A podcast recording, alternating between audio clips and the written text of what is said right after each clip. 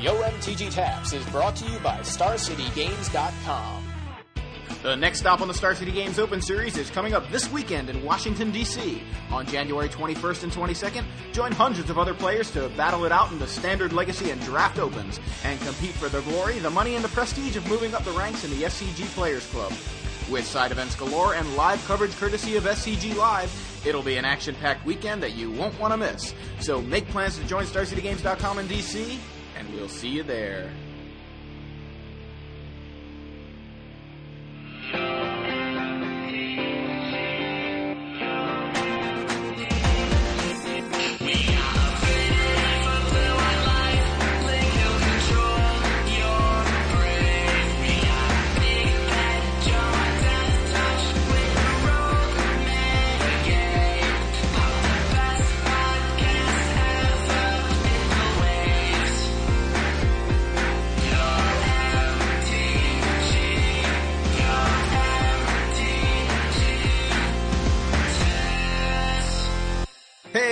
Everybody, and welcome to episode 93 of Yo MTG Taps.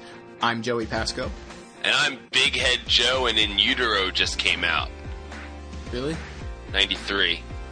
Oh yeah, 1993. Was it? Was that? That was, I guess, September 93. I think. I think so, something like that. Anyway, welcome to episode 93. now that our Nirvana segment is over, um, the uh, we had a crazy, crazy exciting weekend with two huge events, um, and I think it's kind of going to look like this for for most of the year now with all these added GPs and all these added Star City events. Um, there's there's really going to be very few weekends that have nothing going on or no events going on. Um, on top of all these cool events, we have spoilers, Yes. more spoilers. It's the best time of year. I So- told you there was going to be a Sorin in this set. Oh, I guess I lost that bet. Yeah, Two more, uh, two No- more no games, bet- by the way. there was there was no bet. There was no bet. No. Yep. Oh, sorry, Coast Go check. West Go check. So, uh, so uh, we're obviously gonna gonna talk spoilers. Uh, first, let's just go over the weekend because the the Grand Prix top eight was nuts. Uh, Conley Woods wins his first Grand Prix after top eighting multiple in the past uh, with a black green Glissa ramp deck. Uh, this this Grand Prix was standard, which is pretty exciting. Uh, last week was it was a limited GP, and we actually did not even mention it. I guess that's how much we care about limited. um, but uh, yeah, that was uh, that was last week. So anyway, uh, Conley wins.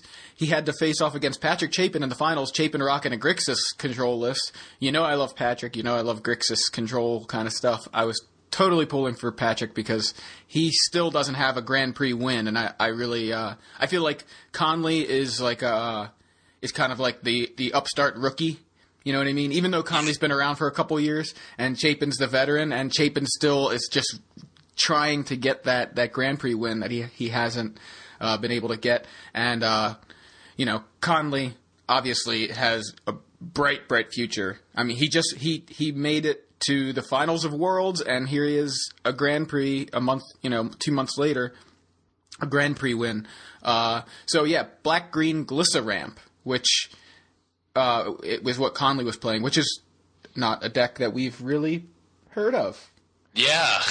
it's uh, it's essentially a Wolf Run ramp deck, but he really uh, kind of skewed it black and green so he could play things like Grave Titan, which uh, is pretty pretty good card. Um, and uh, he's got like he's got Glissa obviously in the deck, which can recur his uh, his Solemn Simulacrums, and uh, I mean he's got a Ratchet Bomb main that he can recur with Glissa. Uh, it's just one Glissa, which is kind of funny that it's the namesake of the deck, but obvious it's it's got basically the way I look at this, it's Wolf Run ramp with the Conley Woods twist, right? Right. I mean, that's pretty much what it is. And, um, you know, I, I was rooting against it. Love Conley, but had to, uh, I, you know, had to root for Patrick in this one. Um, but Conley took it down three, uh, two games to zero. Like he didn't, uh, Patrick didn't win a game. I, I don't know. It was hard to see what Patrick was drawing, but I felt like he was getting Uh, it felt to me like he wasn't drawing very well, or either that, or I think it was maybe more that Conley just had so many bombs. It seemed like every time Patrick Patrick cleared the board with like a life's finale at one point in the finals, and Conley like follows it up with just another bomb, you know, like Grave Titan or something. Yeah. I, I don't even know if it was Grave Titan that time. I think it might have been like uh, uh, Garruk Primal Hunter, but Chapin was tapped out. So it's just like, oh, I just dealt with all these bombs. That's and now how you're just gonna kill me, you know?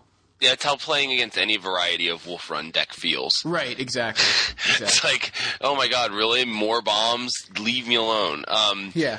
Interesting fact about this top 8 Mm-hmm. everyone 2 0'd their match. Hmm. In the entire, the, no, not a single match in the entire top eight playoff uh, went to game three. Wow, yeah, that's uh, that's I didn't notice that. That's crazy. On the other side, Chapin, as I mentioned, playing a Grixis control list, which uh, it's hard to say it's a stock Grixis control list because Grixis really, I mean, it's been peaking its head up, you know, into into the top 16s, into the top eights a couple times, but it's not really. There isn't really a stock Grixis list. It's kind of uh, all the you know a, a collection of some of the best. You basically take a, a, a, all the best uh, blue, black, and red control cards, put them in a pot, stir it up, and take out a scoop, and that's what you know. That's what I've got, and I'll give you a scoop, and you may have more carrots than I have, but you know, like it's it's very uh, it- it's pretty much all the same group of cards in like different numbers a little bit. Um, right. Patrick obviously rocking the Olivia Voldaren, which uh, you know he you know he loves that. Um, he's got an Inferno Titan and two Snapcaster Mages. That's all his creatures, uh, unless you want to count Batterskull, which you can. Um, and, I like to uh, count it. Yeah, I mean it, it it's pretty much a creature, but it doesn't fall into that category when you're uh, you know officially into that category. Um, he's got here, here's something interesting. He's got two main main deck Curse of Death's Hold, which I think is uh, you know something that's been kind of talked about a lot recently, and obviously it's really good with all these Delver lists running around and just all these kind of tiny creatures. Um, He's also got a main deck Sorin Markov, Yeah, I saw that. That's amazing. awesome. He's got two Whipflares, which we haven't really seen much of. Whipflare, obviously, uh, or maybe not so obviously. It's just pyroclasm, except it doesn't hit artifact creatures. Right. Um, and uh, it, it just seems like uh, he's got a Devil's Play main as another finisher, four Desperate Ravings. Uh, it seems like a really cool list. I think the format's well, well. Looking at these two decks, I'm like excited about the format, but then when you look at the rest, Yeah. it's like, um, you know, Delver, Delver, Delver, Humans, Delver, like another Wolf Run Ramp deck, you know, a more stock one. Uh, it- it's kind of, I'm not sure. Are things getting stale or not? I mean, it's here's perfect evidence that things aren't stale enough uh, because two kind of brew, two brews made it to the top two tables, made it to the finals. Uh, Conley obviously just putting a twist on Wolf Run Ramp, but it's a big enough twist to make it a kind of a different, ve- very different feel of a deck. Yeah. Um, and Chapin, I think uh, Chapin. It's hard to say that uh, this isn't a brew because it's pretty much he's the one that started the Grixis train and standard. I think uh, as far as doing well with it at Worlds, and he's just pretty much been building around his around that same kind of strategy now for the last two months. Um, but that's crazy exciting, I think. Uh, before we move on, we'll just say that the whole top eight, Conley Woods obviously the winner over Patrick Chapin in the finals, Paulo Vitor Domita Rosa, Stephen Mann, Javier Adorno, Gabri Neves Ortiz, and uh, Ben Friedman, local guy Ben Friedman, Star City Games Open Series uh, stalwart, up and comer. Ben Friedman um, with his his first GP top eight. Very cool. Uh, very excited to see Ben up there. Very excited. It's so awesome. Was he the youngest player in the top eight? I think he was. 18. He's probably the youngest player in most top eights. he is. He's. Uh, he's been playing for a while though. It's kind of crazy. he has. I know. It's nuts. He was so young. Uh, we've definitely mentioned him before on the show. So congratulations to Ben for that. Uh, Um, I guess, uh, and I guess Paulo won the uh, Laboratory Maniac Leveler uh, mirror match yeah, he must have. in the quarterfinals against Ochoa. Yeah, must the Channel Fireball deck. What was it? Uh, Laboratory Maniac, Leveler, Channel Fireball, Excelente. Yeah, that was the deck name, I think. Yeah, but unfortunately, we didn't see that one in the finals. Yep, too So bad. yeah. um, moving on to the other event of the weekend, the Star City Games Open Series was in Los Angeles, and what came out on top in Standard, Joe? Mono Red. Pretty crazy. I mean, weren't we just saying that last week? It it is not you know it doesn't show up, and then while people aren't prepared for it, then it pops up. There were two in the top eight. Yep. yeah, very exciting. Um, I, I've, I've been I've been messing with more of a uh, a standard goblins variant. I think more to just kind of break up my own monotony. You know, I, I feel like the standard gets really monotonous sometimes, Yeah, and like uh, so I've I've been changing around mono red, and actually it's pretty explosive. But let's I mean this mono red deck here actually runs a sort of War and Peace, which is neat. yeah. Daniel Choi, congratulations to him for uh, for taking taking down the event there. Um, yeah, one sort of War and Peace. That's the only real odd card I see. Uh, Hero of Oxid Green. Ridge kind of fell out of favor for a while, but he's got two in the main. Three mutagenic growth. Yeah, that's interesting too. Just a little bit of a pump, I guess, or or uh, protection from opposing burn spells. Maybe he's Yeah. figuring gut shots are pretty uh, Mm-hmm. pretty heavily played. I mean, he's got four main.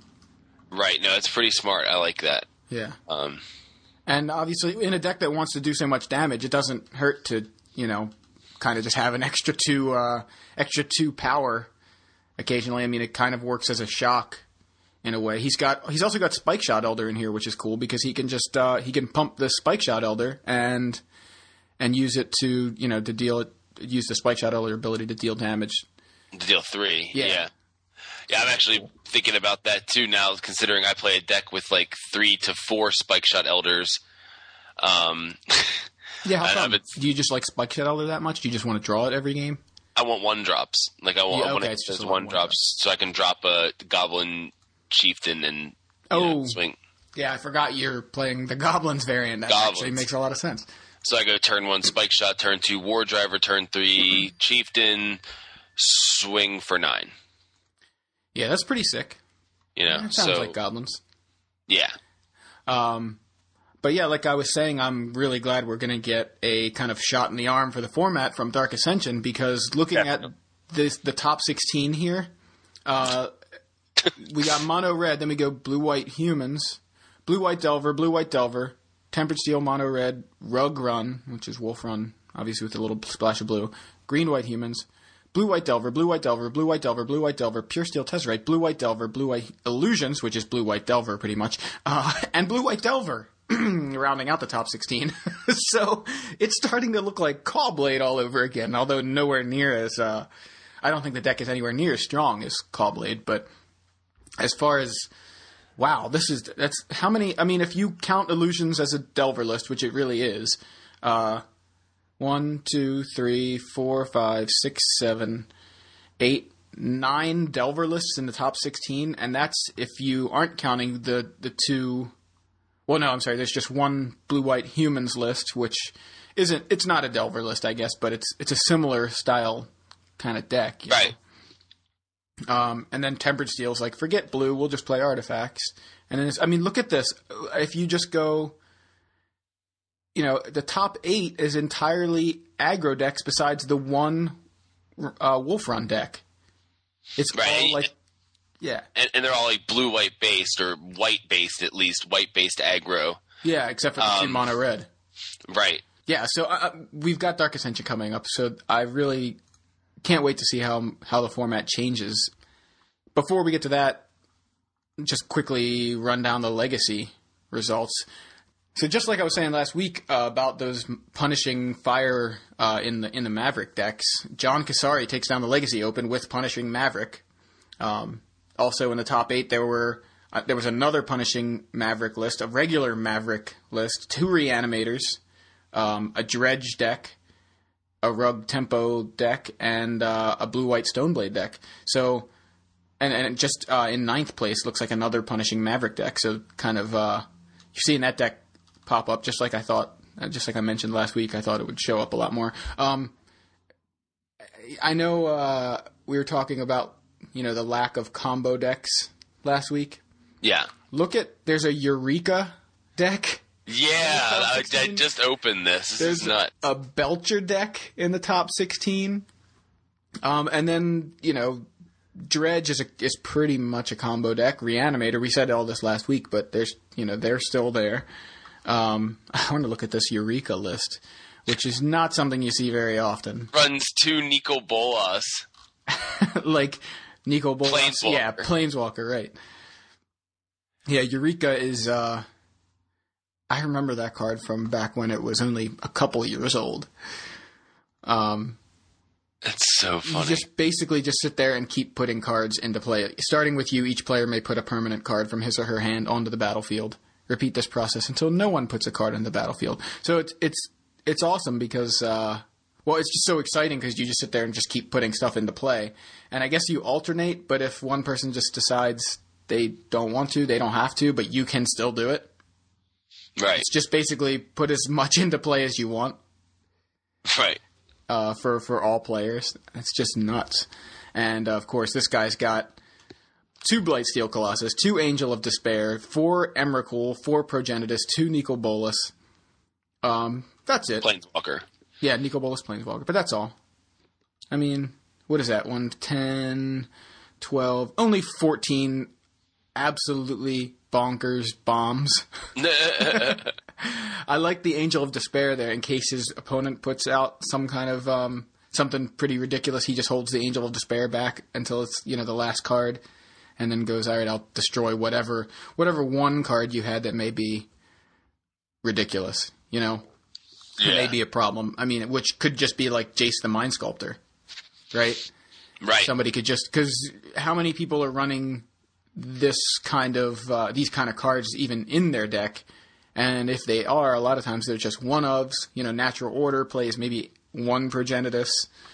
Uh, so it's likely that they're going to be dropping cards like maybe Tarmogoyf or Knight of the Reliquary or, you know, Jace the Mind Sculptor or something. But uh, just in case they drop something huge.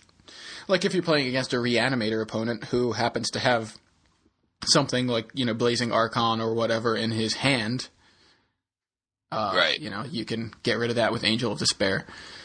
Yeah, well, they, they were doing the same thing back with with the Hypergenesis decks and extended. Yeah, They were running Eureka is Angel of Despair. basic. Yeah, I'm just Eureka is hypergenesis. That's, I couldn't think. I was like, there's a new card that is Eureka. I can't remember what it is. But hyper, but hypergenesis doesn't allow you to play planeswalkers. I don't think. Let's find out. Isn't it just artifact, creature, enchantment, or land? Um, I think. Are you thinking of? uh Are you thinking of Show and Tell? Oh, You're right, though. No, no, you're right. It is artifact, creature, enchantment, or land. okay, yeah. Uh, when I So- looked at Eureka, I was thinking of Show and Tell because Show and Tell doesn't say Planeswalker either. But Right, but Eureka actually says permanent. permanent. Right. So uh, another interesting deck in the uh, in the top 16 is Team America, played by Alex Gellerman, and you know how they always call the um, The, the bug, the bug lists. bug control. This is Team America because it's red, white, and blue. I'm serious. You're It's got right. a- I'm looking at it. No, I, at first when I saw that, I just read it. I was like, "Oh, Team America." Then I looked, clicked on. it, I was like, "Wait a minute! Grim Lavamancer, Snapcaster Mage, and Stoneforge Mystic are the creatures, uh, and two Vendilion Cliques. Yeah. Uh, Lightning bolts, Spell Snare, Swords of Plowshares, Jitte, Jace. This is a neat deck. It's definitely a neat deck. It's very misleading. I know, the deck right? Name like, did he? Did Alex call it Team America? Which seems more likely because I would think that whoever was on the uh, coverage side at the event looked at this list and then go, "Uh, Team America." You know, they they probably looked at it and went, you know, red, white, blue control. But since it had a name, they called it Team America. I kind of, I kind of feel like they should have mentioned that. Maybe they should have called it like Team America in, in parentheses, like R RWU control or something like that. I don't know. I like the fact that it's called Team America on here because, like, I don't like the like the uniformity of naming decks these days. You know what I mean? Like, so I kind of like the fact that this is Team America, even though it's not what we think of when we think of Team America and Legacy. You know, like but I think for for the sake of you know, informational purposes, if I'm, I didn't see that, you clicked it and you noticed it. I thought it was Team America, you know, green, black, blue Team America, the Team America that we know as Team America, as as inappropriate as that name may be for that deck, or at least as far as uh, you know, when when we think of names being a deck with the name America in the title, usually means it's red, white, and blue.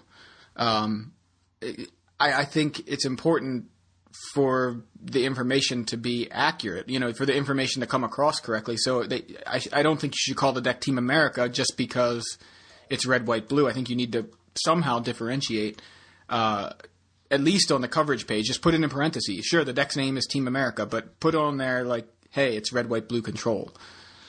Some, Right. Because you're you're you're misleading people. You just just misled me, and if you hadn't clicked on it, I'm sure you weren't thinking that. Nope, not exactly. Yeah. So I think uh, I think that's kind of important. I mean, I could show up with a deck and just call it Caw-Blade, and it could be mono black control. But you know, I'm Right. just call, I'm calling it Caw-Blade. Why? Right, Well, that no all reason. the time. I, I, I think I called one of my decks that I ran in a tournament. I can't remember what tournament, but I called it mono white slivers. Yeah. So I mean, if you had, what would happen if you had uh, had top eighted or top sixteen with that deck?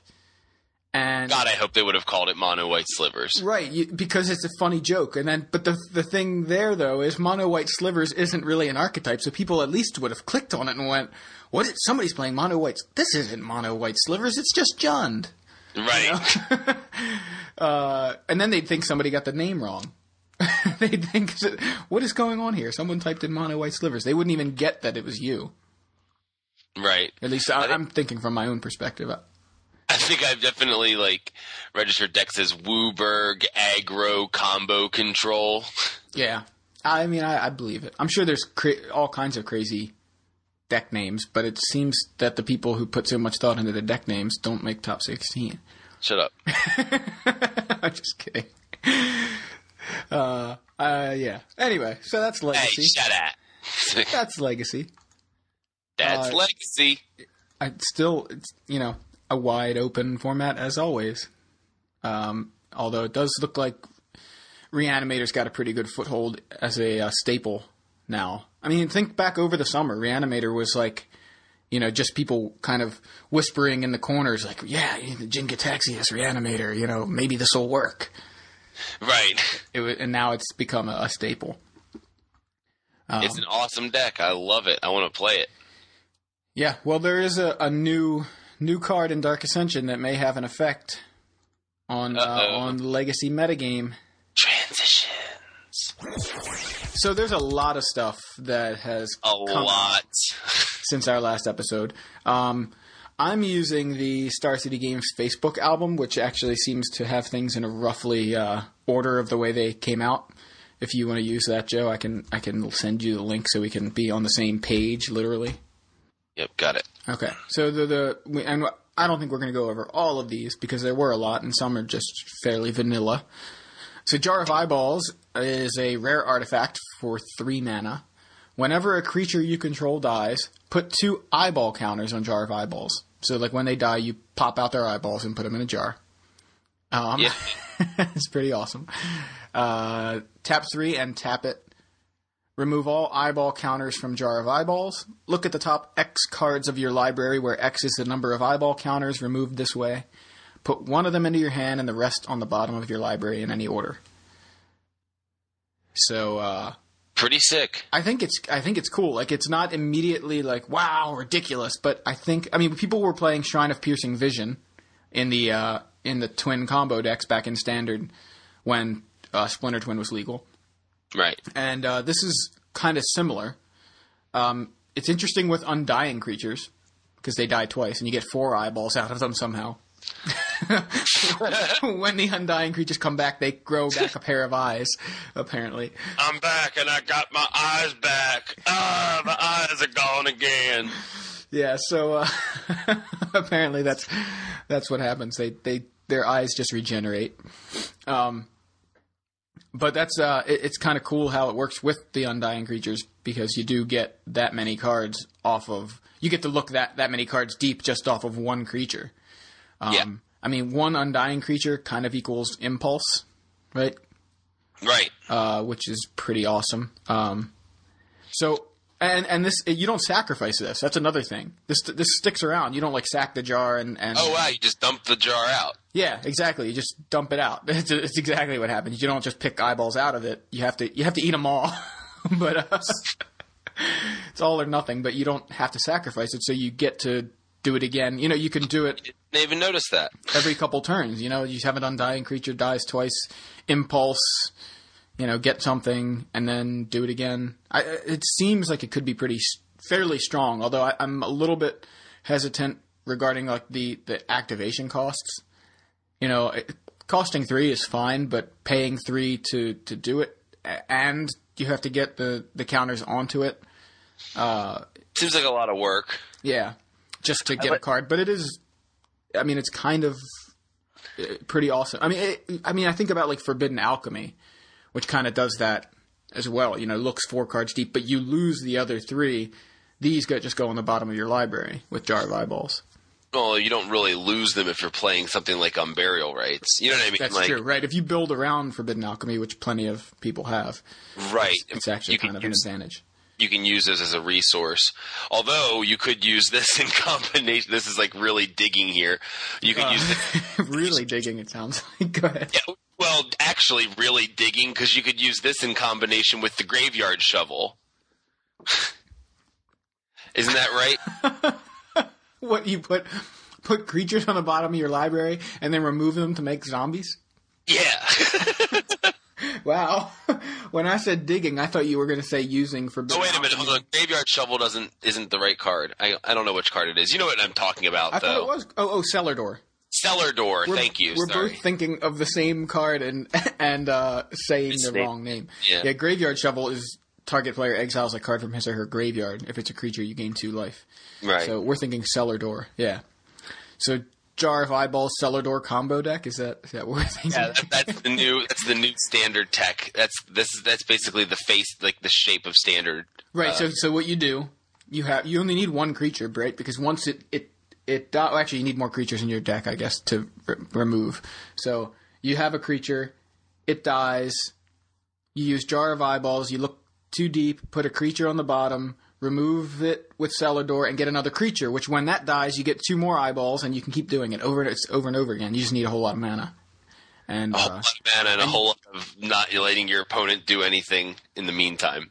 Right, and and in the end, like what you do, you build this, you set up a situation where you will have a two-two in play at any given point in time. Right. You guarantee yourself to have a two-two. Like Right. that's that's pretty strong. Yeah, you're like a full time ballerina. Yeah, ballerina combo. Guarantee yourself to have a two-two. but um, So let's move on. Look at Ghoultree. I know this card's cool. Think about this with Boneyard Wurm. Like I'm smelling a, uh, a a deck. You know, like Boneyard Wurm gets pumped because of creatures in your graveyard, and then Ghoultree costs uh, less for each creature in your graveyard. I'll actually read the whole card. Um, it's a green and seven. It's a zombie tree folk. Uh, it's a rare. It's a 10-10, and it costs one less to cast for each creature card in your graveyard. So if you have seven creatures in your graveyard, this guy costs one green. He's a 10-10. Yeah, that's uh, it's like the new really the new. Tarmogoyf. What?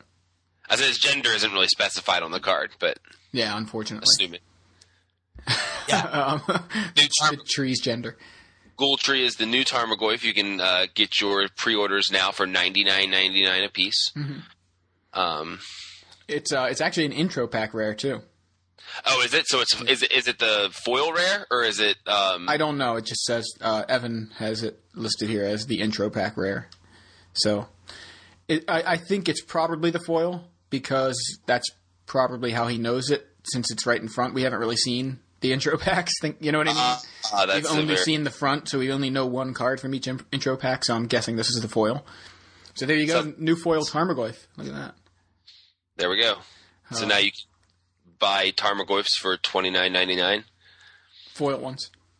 Misinformation. That's what this episode should be called. Yeah. Uh, So Ghoul, Ghoultree though, it's it's like the green blasphemous, uh, blasphemous act, right? Like this blas- blasphemous act was the one that deals what thirteen to each creature, but it costs eight and a red, and but it costs one less for each creature in play. Right. So I wonder if there's is, if this is going to be a full cycle, or uh, or what. Like it, obviously we've only seen two, but it would be kind of neat to see some other uh, interesting cards in the cycle. How Yeah, about how about a, a blue and and eight uh, instant draw five cards. It costs one less to play for each card in the graveyard. All right. Wow. I want that. Each card in all graveyards counts both. and this is why Joey doesn't design magic. But uh, on that similar kind of uh, kind of thought process, we have Secrets of the Dead, which I think could be could be kind of could be really good. yeah, actually, yes. It's an enchantment for a blue and two. It's an uncommon. Whenever you cast a spell from your graveyard, draw a card. I mean, how already, you know, you have uh, it, you basically make like Snapcaster Mage a cantrip. Not that you're casting him from your graveyard, but you're always giving something flashback, and it, you don't have to pay extra to draw a card. You're assume, uh, I assume when you say Snapcaster a mana leak, you have the mana to pay for the mana leak, and at that point you draw a card because of Secrets of the Dead. Um, I don't think it just plops in any deck that has Snapcaster Mage, but I think there is going to be a flashback deck. Uh, Sure. there- if there, if I mean, there kind of is already. We talked about it last week with Burning Vengeance. This goes right into the Burning Vengeance deck, right? Like Grixis Burning Vengeance. You can play things like Secrets of the Dead, Burning Vengeance. Um, what was the uh, the zombie that we talked about last week? I already forgot his name. The black one drop zombie that comes back if you have a zombie. Uh, That, it wasn't that. Oh, I was hoping that you would just have Gravecrawler. it you can really build an engine with that. That's kind of scary. You know what I mean? I'm drawing a card. Think about. I mean, here's. We talked about how uh, with Burning Vengeance, people compared it to Astral Slide. There was Astral Slide and Lightning Rift, which was like when you cycle a card, you get to two, do two damage with with Lightning Rift, or uh, with Astral Slide, you'd get permanents out of play, and then they'd come back at the end of turn. Um, Right. This kind of adds to that sort of comparison with Burning Vengeance, where you're like, I'll cast this card with a spell with flashback from my graveyard, um, two to you from Burning Vengeance, and I draw a card. It's kind of like the cycling aspect of it. Now, obviously, it's not as good. You're not getting, you're not putting permanence, you're not moving permanents out of play. But it does seem like it's kind of working towards a similar idea, where you're casting flashback spells and drawing a card and doing damage Yeah. you kind of just keep things rolling there. Gravecrawler with Secrets of the Dead seems pretty good too. Yeah. Uh, can I uh, can I mention a card real quick? Yeah, go for it. Um, I was close. Um, remember what I guessed that uh, The Elder.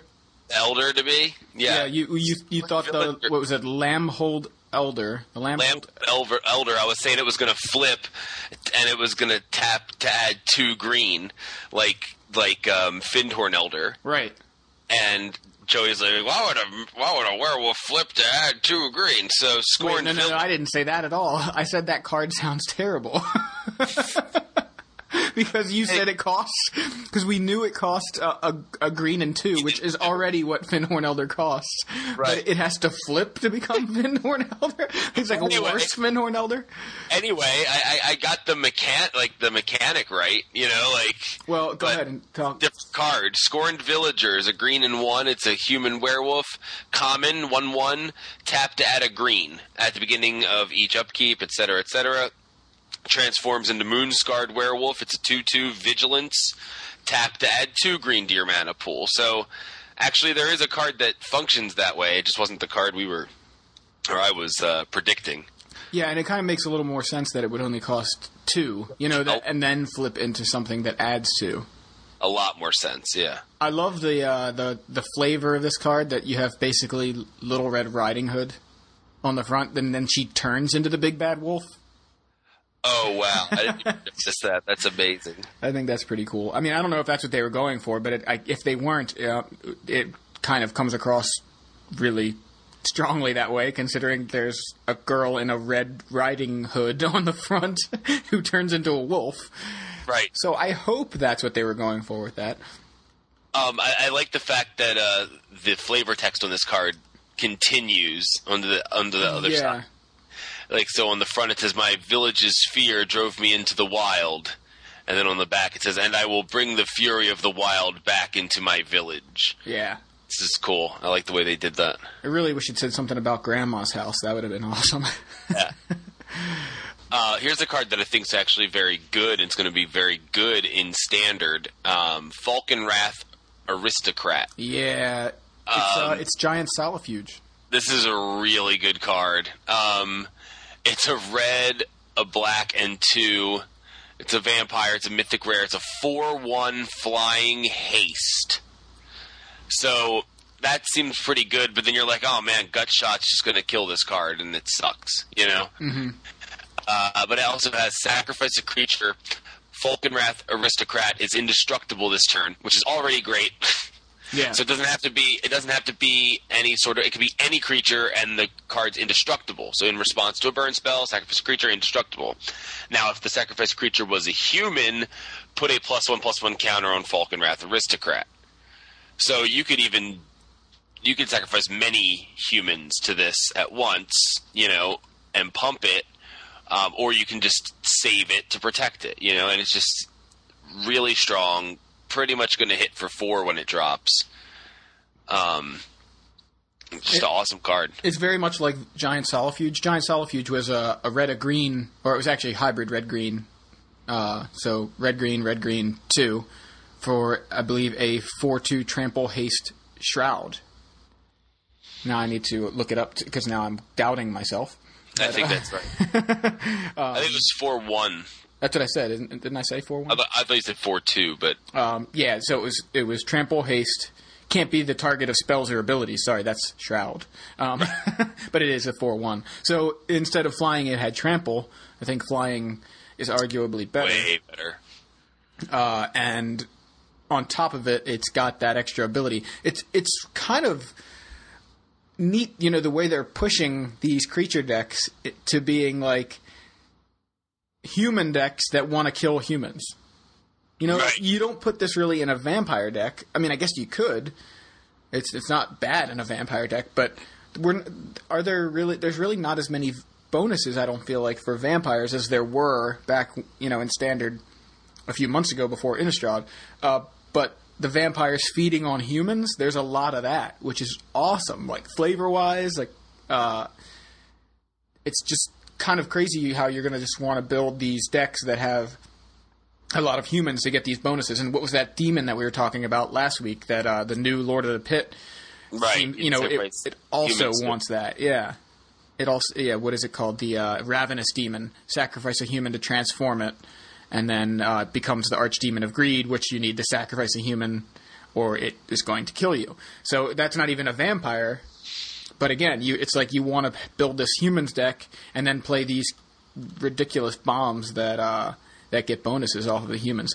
So yeah, that's really cool. So let's uh, let's talk about the big bad Sorin Lord of Innistrad. He's, I figured you want to talk about him. You read him. Okay. Well, he he's a planeswalker. Obviously, we we knew this was coming. We knew Sorin was coming. Uh, Yeah. At least I did. Joe uh, Joe you know argued with me. Yeah, no way. I'm, I'm still, I still think this might be fake. Yeah, it's probably fake.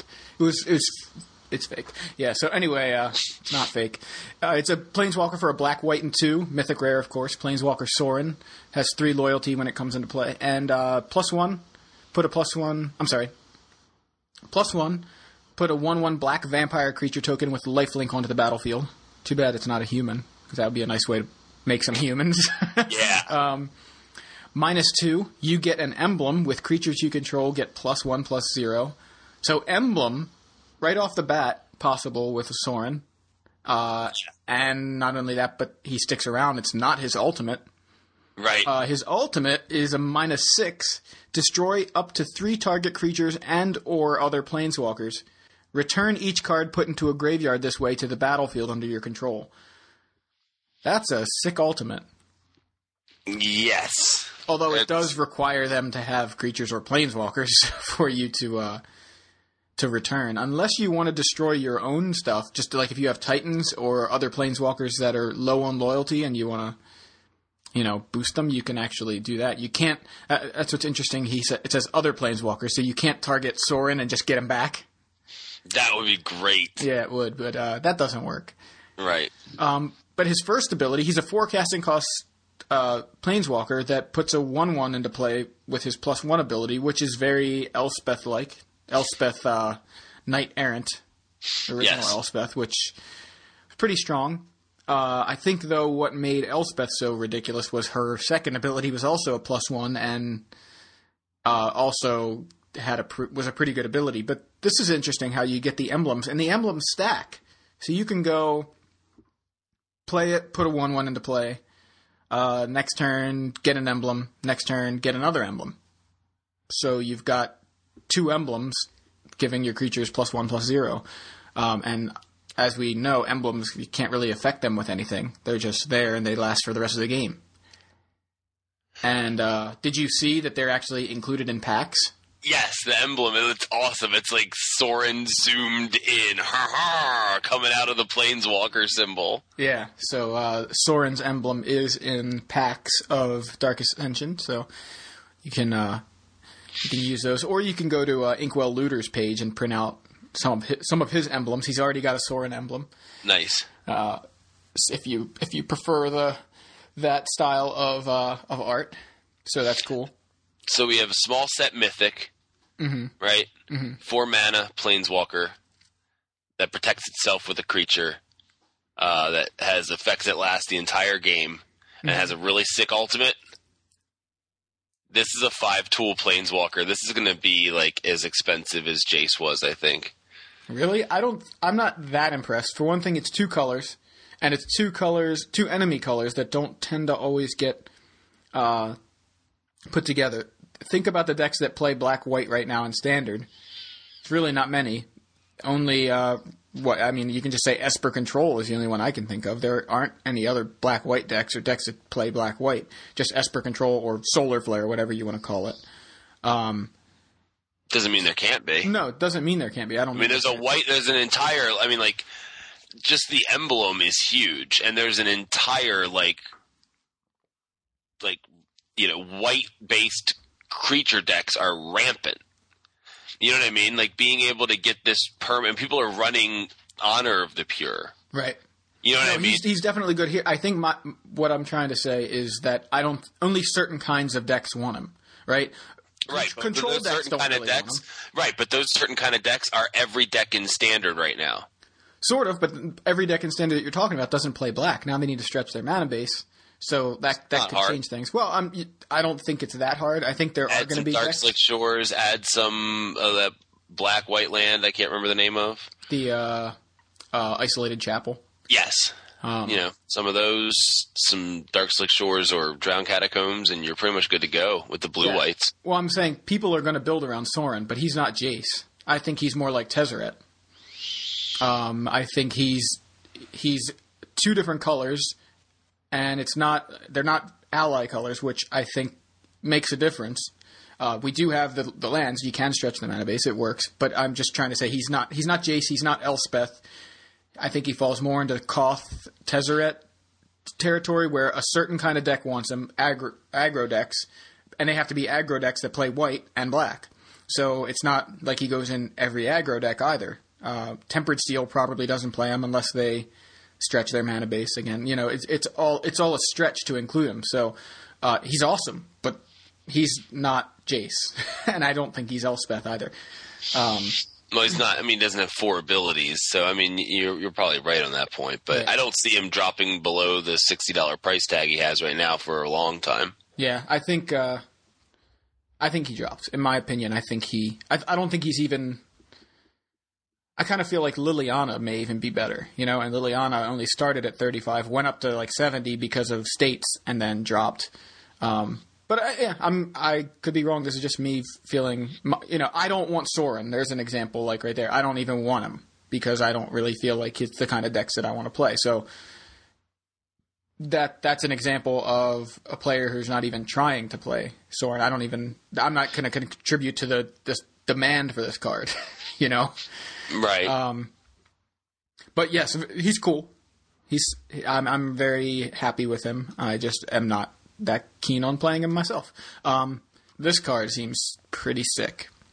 It's uh, another mythic rare. It costs three blue and a black uh, for a four four creature zombie wizard.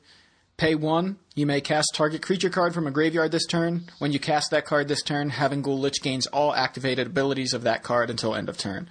Um, that's just being able to just recast your creatures seems ridiculous. What if you know having this guy and just replaying Titans or you know anything? It just seems so strong. Um, right. I now it doesn't have triggered abilities. So um, having Gul- Gulich, I mean, like right, right. I think I think that the the first part of this sentence is going to be the mainly relevant part of it. you mean the first sentence of the uh, of The, the, first ability? sentence of the ability. Yeah. Yes. Right. Um, that, I mean, because it only gains activated abilities. It doesn't get like any like triggers or anything like that. It just you know doesn't get the Yeah, uh, the keyword abilities. Right. Right, it just gets activated abilities. I agree. Uh, it's a very the second half of it is very like a Johnny card. Like uh, it's ve- it's very much a card that you build around. So you put a bunch of creatures in your deck. You can build around this card and put a bunch of creatures in your creatures in your deck that have a lot of activated abilities, and then you can do some crazy things that way. But I think just his basic pay one and get to cast a creature out of your graveyard is is the strongest part of this card. Can I, I'm going to read the card that uh, Wes uh, is most excited about. Okay. um, Huntmaster of the Fells. Um, Huntmaster of the Fells is a 2 2 human werewolf for a green, a red, and 2. He's a mythic rare. Whenever this creature enters the battlefield or transforms into Huntmaster of the Fells, put a 2 2 green wolf creature token onto the battlefield and you gain 2 life. Uh, and then it has the t- typical werewolf transform. Um, and then it transforms into Ravager of the Fells. It's a 4 4 trample. Whenever this creature transforms into Ravager of the Fells, it deals 2 damage to target opponent and 2 damage to up to 1 target creature that player controls. So this just, like, Absolutely ridiculous. Keeps, like, gaining you advantage. Just flips and kills stuff.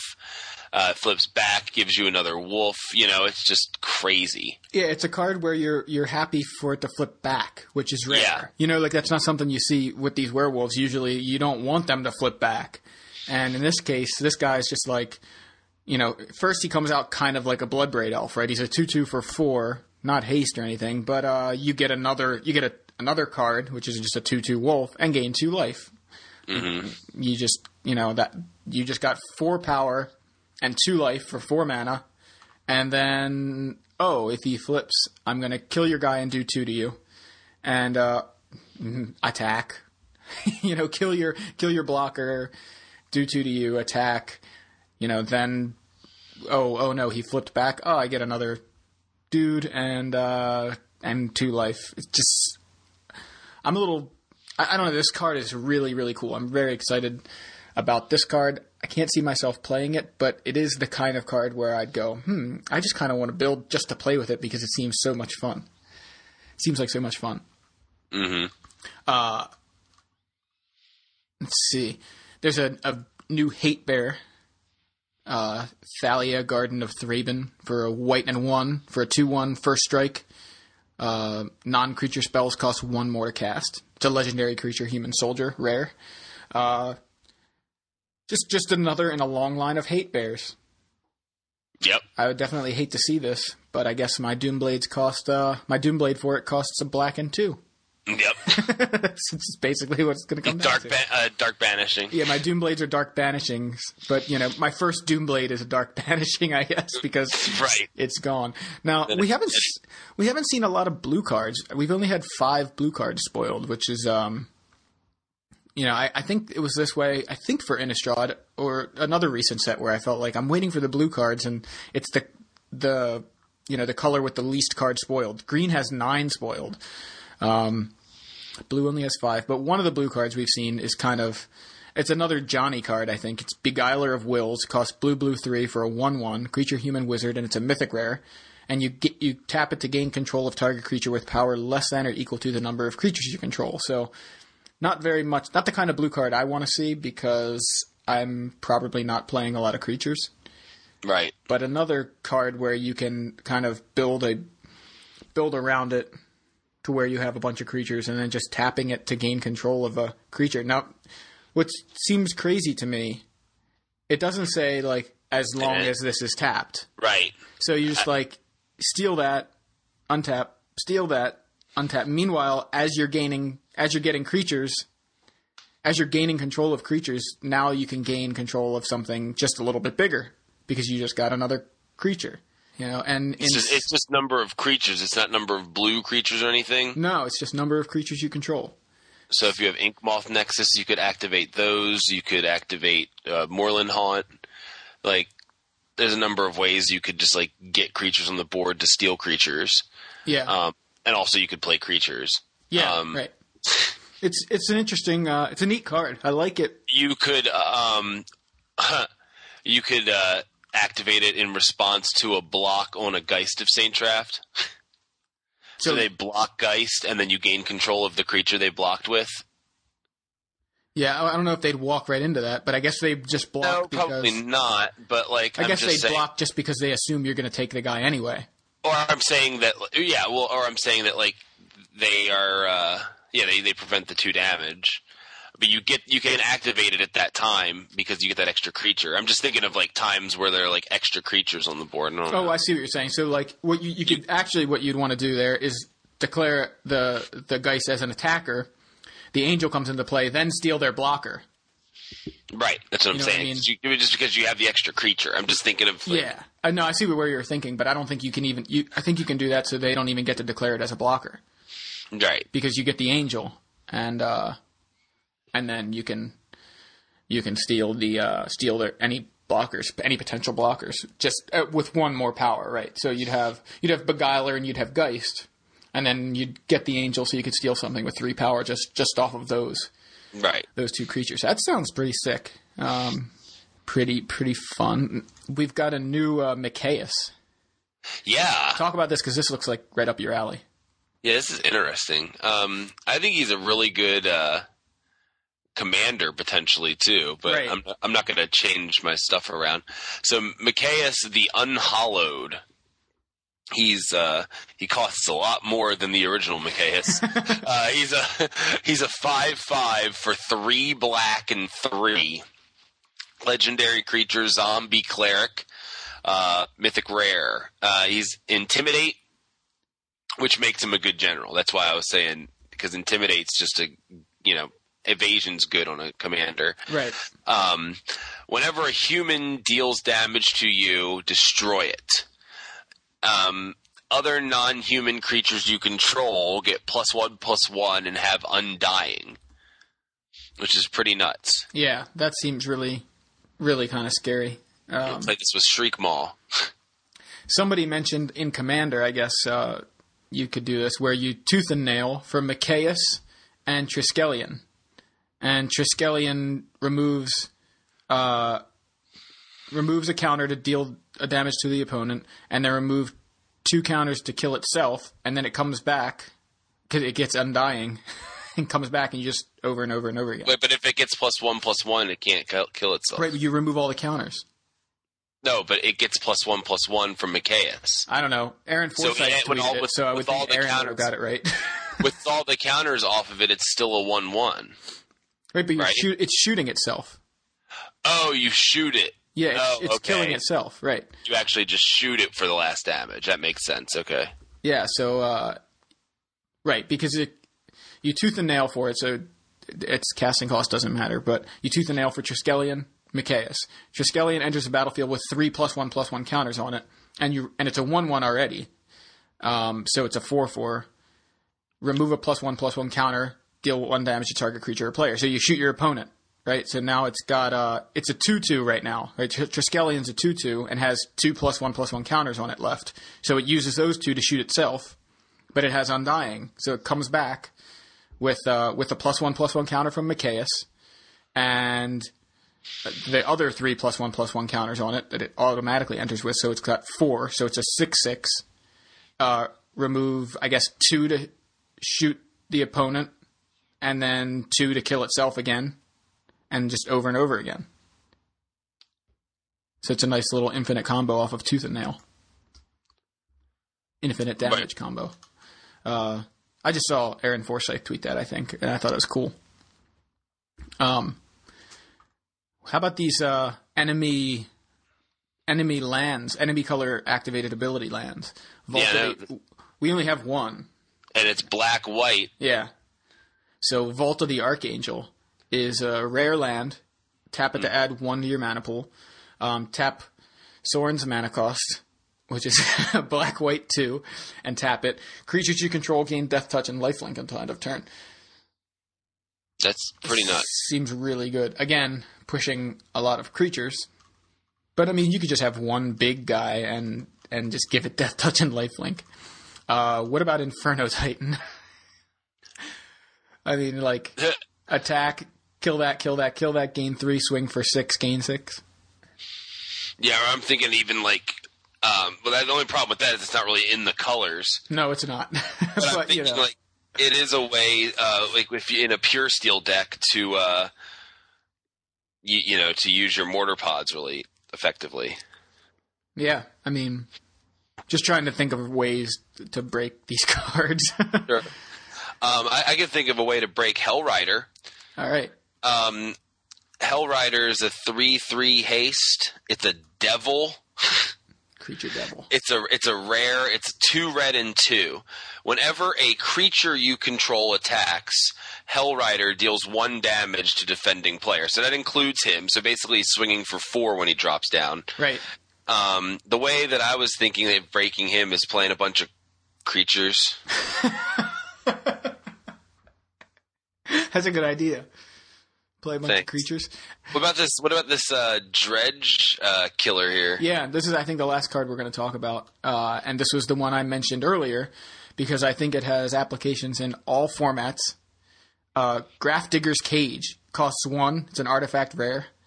Creature cards can't enter the battlefield from graveyards or libraries. Players can't cast cards in graveyards or libraries. So, kills Dredge, kills Flashback, kills Green Sun Zenith, uh, kills what is that worm that when you're searching your library you can put it into play from it? Kills that. that that people. Panglacial Wurm. Yeah, this is Pan Glacial Killer here. You can cast it. I think. I think you have to cast it from your library. But you can't cast cards in graveyards or libraries. right. It, it's a great target for a as a, you could have it like as a one of with Trinket Mage package. Um, it just seems like it has applications in every format now because people are playing. Uh, well, obviously Legacy. There's all kinds of graveyard stuff. Reanimator's dead. You know, if this is in play, it's just Wow. another graveyard hoser, but it's it's a pretty strong one, and I think One of the uh, best ones I think I've ever seen. yeah, and the artwork's great too. I love I love that. It's just a cage over a uh, casket. Yeah. This this actually makes me think two things, uh, which are kind of related. One, as I think we've been saying, there's got to be a flashback deck. Now, Right. you know, we've got we've got the Burning Vengeance card already, and now we've got Secrets of the Dead to kind of help that along. Um, just really works.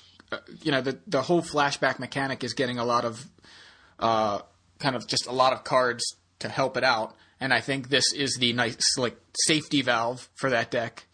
It's very narrow. I mean, think about this against Wolf Run Ramp. Like basically, Green Sun Zenith is is the only card it affects. I think, and I'm just talking current iterations of Wolf Run Ramp though. So who knows how things could change? But uh, this also hoses Undying. Yep. So there's that. Uh, but another thing, and I think Medina said this on Twitter. Um, there, this could mean that we're going to get some pretty strong things, you know, down the road in standard that come out of come out of the graveyard into play. Like th- this kind of safety valve gives Wizards the opportunity to print something pretty strong. You know what I Yeah, mean? Because right. this exists. Uh, I think you know, this is a card that everybody's going to need uh, four of. Uh, it's a rare. It's selling on Star City right now for seven ninety nine. Uh, the pre-order price. Uh, it is just a rare, so it's not going to be so difficult to get, especially in a small set. As far as like your chances of, of opening it in a pack. Right, but it didn't stop Stoneforge from being thirty dollars at one point. But No, but think about when that was though. It was long after A World year later, was yeah. not printed, right? So, you know, people like me who kept opening them in packs. Well, I was just like, "Come on, another Stoneforge Mystic." But then when they went up, I went, "Ooh, I'm selling all my Stoneforge Mystics for twenty dollars." So I kept four, and then uh, sold the other eight I had. I think. Um, but yeah, this is likely to make an impact right off the bat. And I wonder if this kind of thing uh, makes mental missteps see more and more play main deck because if you pl- if you're playing that flashback deck, if you're playing Snapcaster Mage, even you know that hoses Snapcaster. right, It just hoses flashback. It just seems like it's gonna. This card's gonna have the biggest impact as far as across formats that we've seen. And Yeah. uh, I think this is the number one pickup right now. Well, uh, not necessarily pick it up right now, but this is a card that you're going to want to make sure you get because it also, again, being an artifact, goes in any deck. You know, it, it's like a pithing needle kind of card. Right. So I'm really excited to see what other uh, what the other enemy color lands do, and um, some more blue cards. That's that's what I'm hoping to see soon, because we really haven't Yeah. seen many. I wonder what a yeah what a blue red land would do. Right, that's what I was thinking about too, because that's uh, blue red and blue green are the ones that I'm obviously most interested in. So uh, you mentioned earlier uh, about one of the full art cards. Were you going to talk? Did you did you have that information in front of you? Uh, well, I don't have the information in front of me, but I know about it. Um, so uh, for the game day for Dark Ascension, the uh, top eight card is uh, Zombie Apocalypse. So it's a full art foil. Now, one thing I don't really like about it is that the full art foil has a translucent text box. Have you seen this? I don't think so. Do you have? You don't have it in front of you, so I. I Well, you would need to look at it. I mean, well, that's why I, I- meant for you to send you to link me. That was. oh no, I don't have it in front of me. I wasn't I'm like, you could like describe it to me. it's like, well, if I look at it, you can look through my eyes. Um, and I don't think it's that attractive, but it's still the one I want. Like the art is awesome. The art is just like straight out of Dead Rising or something. Which It's- makes sense considering it's zombie apocalypse. Okay, here it is. Oh, I see. Yeah, yeah. Strangleroot Geist is the uh, is the other promo for game day, I think, and uh, zombie apocalypse. Let's see. Let me just actually click it. Um. So yeah, the participation one is Strangleroot Geist, and Zombie Apocalypse is the top eight one. But yeah, it's weird. Instead of being, I mean, I guess it's technically full art, but it does have it's kind of blocked off by like a translucent text box Right. Although I do have to say I like this better than the the ones the previous ones that were like this where they had uh, like Doran and Mutavault where there was no text box but the text was there kind of just hovering over it. I like. I thought that was fine. I didn't like that because I'd rather it just be textless. If you're going to print like a full art card, I just want it to be full art. Get this text out of my way. But if you're going to put the text there, I guess I'd rather it have a little bit of structure. I do understand putting text on cards for the sake of having the text on the card. But then again, you've seen them print cards like, well, Cryptic Command as a textless. So I don't know what could get more complicated than Right. something like Cryptic Command. So why they needed to print the text on something as simple as something as like Mutavault, I think it's worth keeping the the textless cards textless. And uh, but I do appreciate the structure of the text box of the the translucent text box if they're going to use these if they're going to put text on it. That's that's what I'm saying. So this weekend we have the Star City Games Open Series in DC. And next weekend, of course, is the Dark Ascension pre-release. Yay! Gosh, I can't believe how fast this set. I, maybe it's just because they withheld the spoilers for so long, and it felt like where are the spoilers? Where are the spoilers? And then they started flooding us with spoilers, and now it's just like boom, here's the set. You know, here's the pre-release. It's it's like a week and a half away. Seems like uh, just it kind of just popped up out of nowhere. Yeah, well, that's nice. I mean, like, I'd rather like get the pre-release out of the way. You know. Well, yeah, exactly. I'm excited to get the set. I want the cards. I want the, the format to keep evolving. I want to see how. Uh, I want to see more cards. Yeah, More cards. more cards in our format, please. Yeah. So very cool. Um, I guess that's everything. Anything else we want to mention? That's all I got, man. All right. We are Yo MTG Taps. Showing.